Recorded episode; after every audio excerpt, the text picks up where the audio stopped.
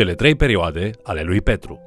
Bine ați venit la studiul nostru al celei mai importante cărți din lume, Cuvântul lui Dumnezeu, adică Biblia.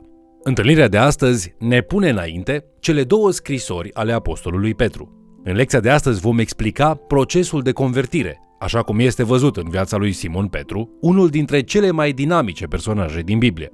Vă invit să urmărim împreună acest mesaj intitulat Cele trei perioade ale lui Petru.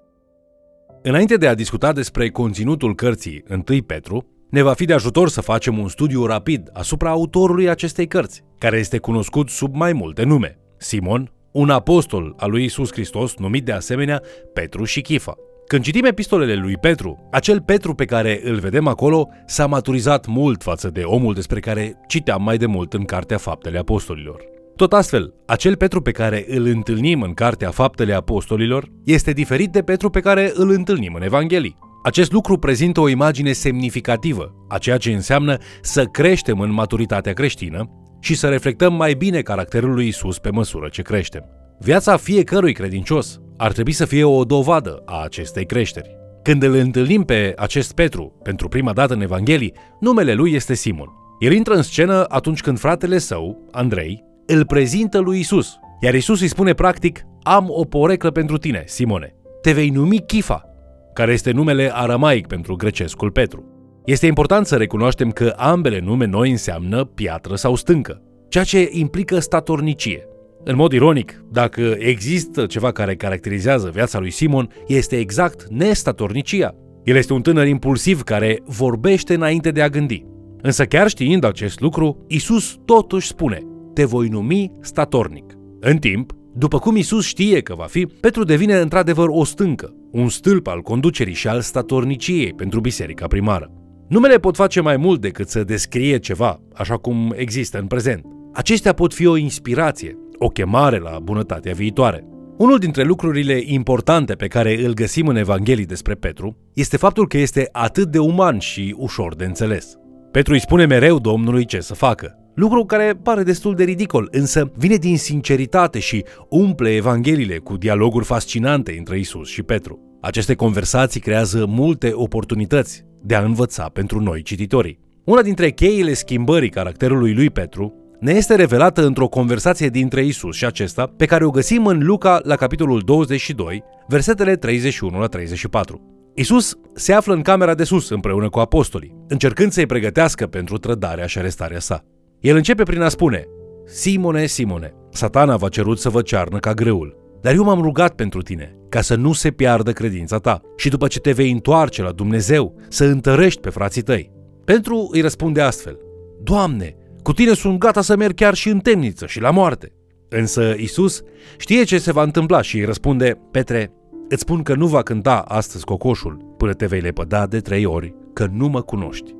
Este atât de fascinant să îl vedem pe Isus folosind expresia te vei întoarce la Dumnezeu în acest pasaj, adică vei fi transformat. În cea de-a doua predică din Faptele Apostolilor, capitolul 3 cu versetul 19, nu pare a fi întâmplător faptul că și Petru îndeamnă pocăiți-vă dar și întoarceți-vă la Dumnezeu, pentru ca să vi se șteargă păcatele. Isus vede această conversație din Luca și trădarea lui Petru ca fiind transformatoare pentru acesta.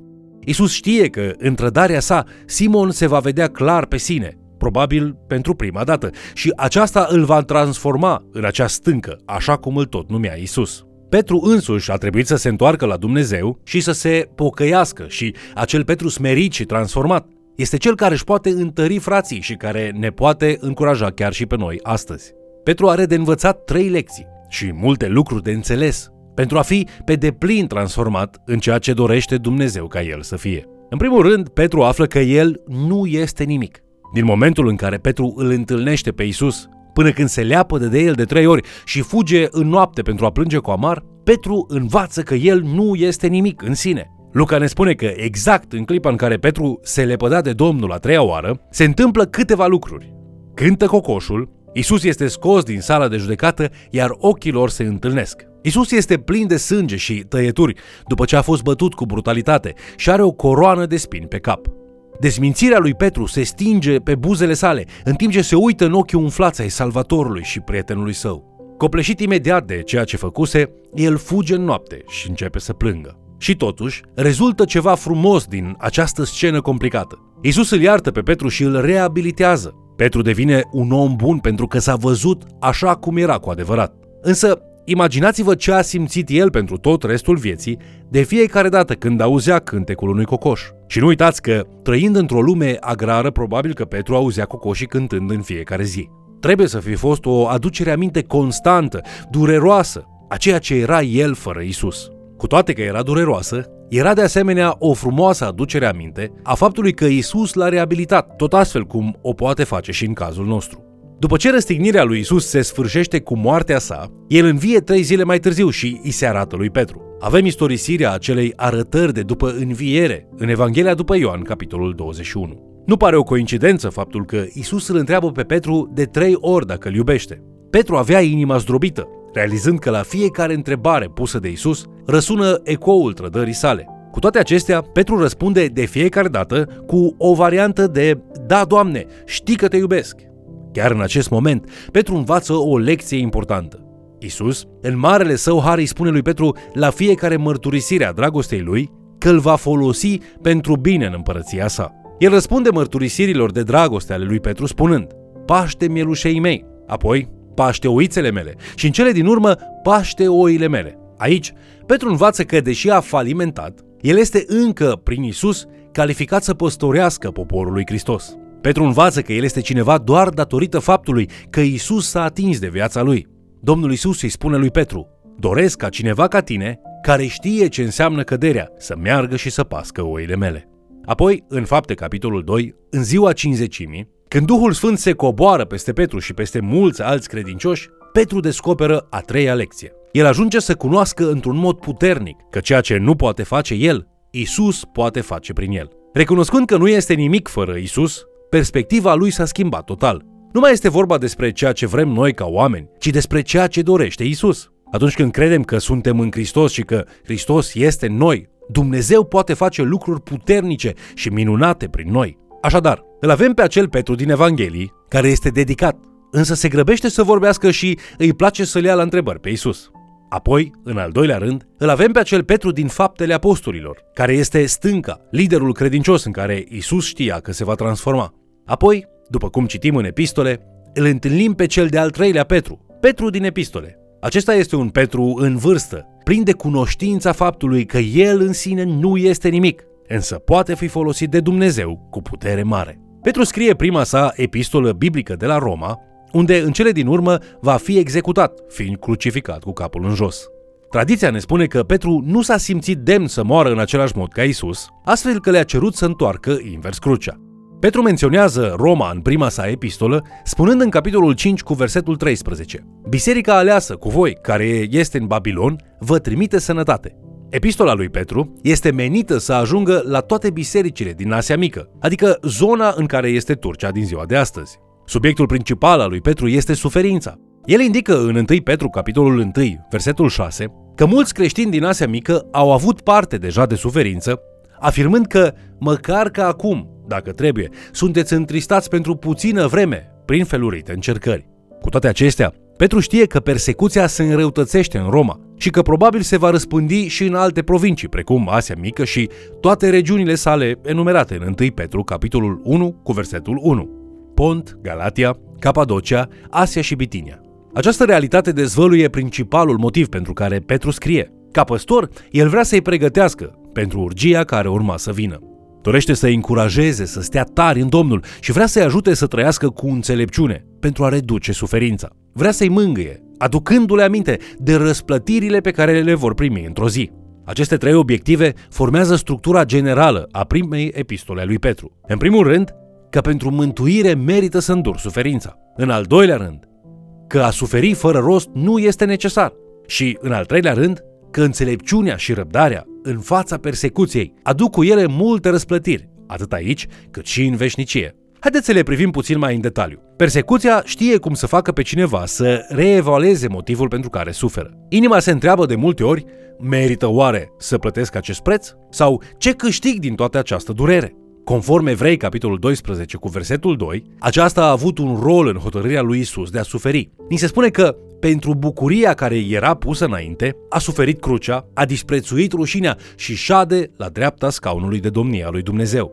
Tot astfel, cum pentru Isus se merita să plătească prețul, Petru afirmă că și pentru noi credincioșii merită să plătim prețul.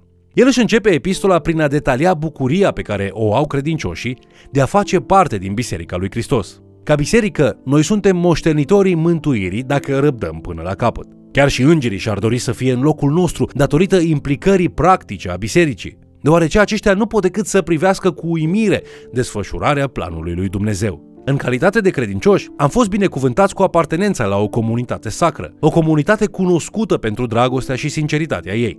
Scriitorul dorește să clarifice că deși această mântuire este fără plată, ne va costa tot ceea ce suntem. Prin urmare, ca urmași ai lui Hristos, trebuie să ne comportăm ca niște oameni care știm cine și ce suntem și trebuie să fim transformați în asemănarea Domnului.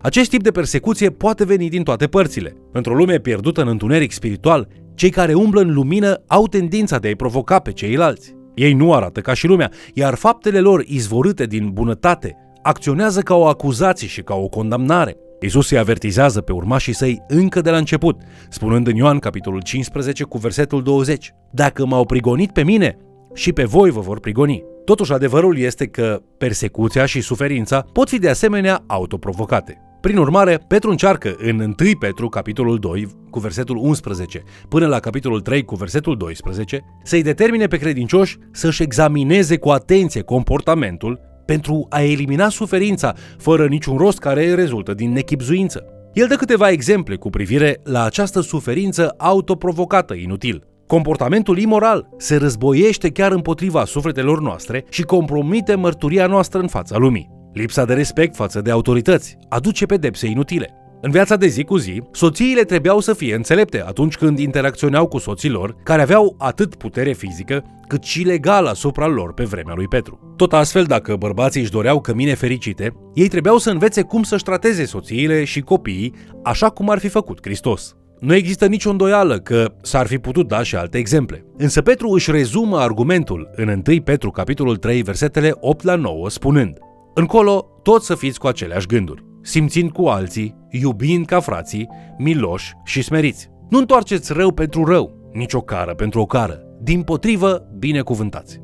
Odată ce Petru a explicat bucuria care se găsește de cealaltă parte a suferinței și a clarificat situațiile suferinței fără niciun rost, el se concentrează asupra modului în care putem rămâne tari în fața suferinței nedrepte. El face această tranziție în 1 Petru, capitolul 3, versetele 13 și 14, spunând Și cine vă va face rău dacă sunteți plini de râvnă pentru bine? Chiar dacă aveți de suferit pentru neprihănire, ferice de voi. N-aveți nicio teamă de ei și nu vă tulburați. Petru continuă în acest capitol, dându-i ca exemple de urmat pe Isus și pe Noe atunci când vine persecuția. Isus salvează multe vieți prin jertfa sa, iar Noe salvează rasa umană prin ascultarea sa. Amândoi sunt oameni neprihăniți care fac lucrarea bună a lui Dumnezeu în timp ce îndură suferințe. Petru îl conduce apoi pe cititor pentru a arăta ce înseamnă să duci o viață vibrantă din punct de vedere spiritual în comunitatea creștină, indiferent de amenințările acestei lumi întunecate. Petru este clar că, deși creștinii nu pot controla întotdeauna ceea ce îi amenință,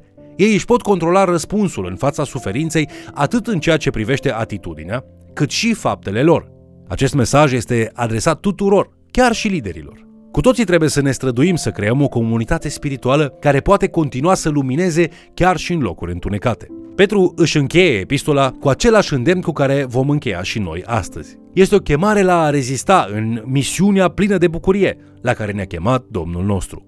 1 Petru, capitolul 5, cu versetul 12, spune V-am scris aceste puține rânduri ca să vă sfătuiesc și să vă adeveresc că adevăratul har al lui Dumnezeu este harul acesta de care v-ați alipit. Vă mulțumesc pentru că ați fost alături de noi, studiind Cuvântul lui Dumnezeu. Ce provocare deosebită! Am fost chemați de Isus să participăm la cea mai importantă misiune, la mântuirea sufletelor și la zidirea împărăției lui Dumnezeu.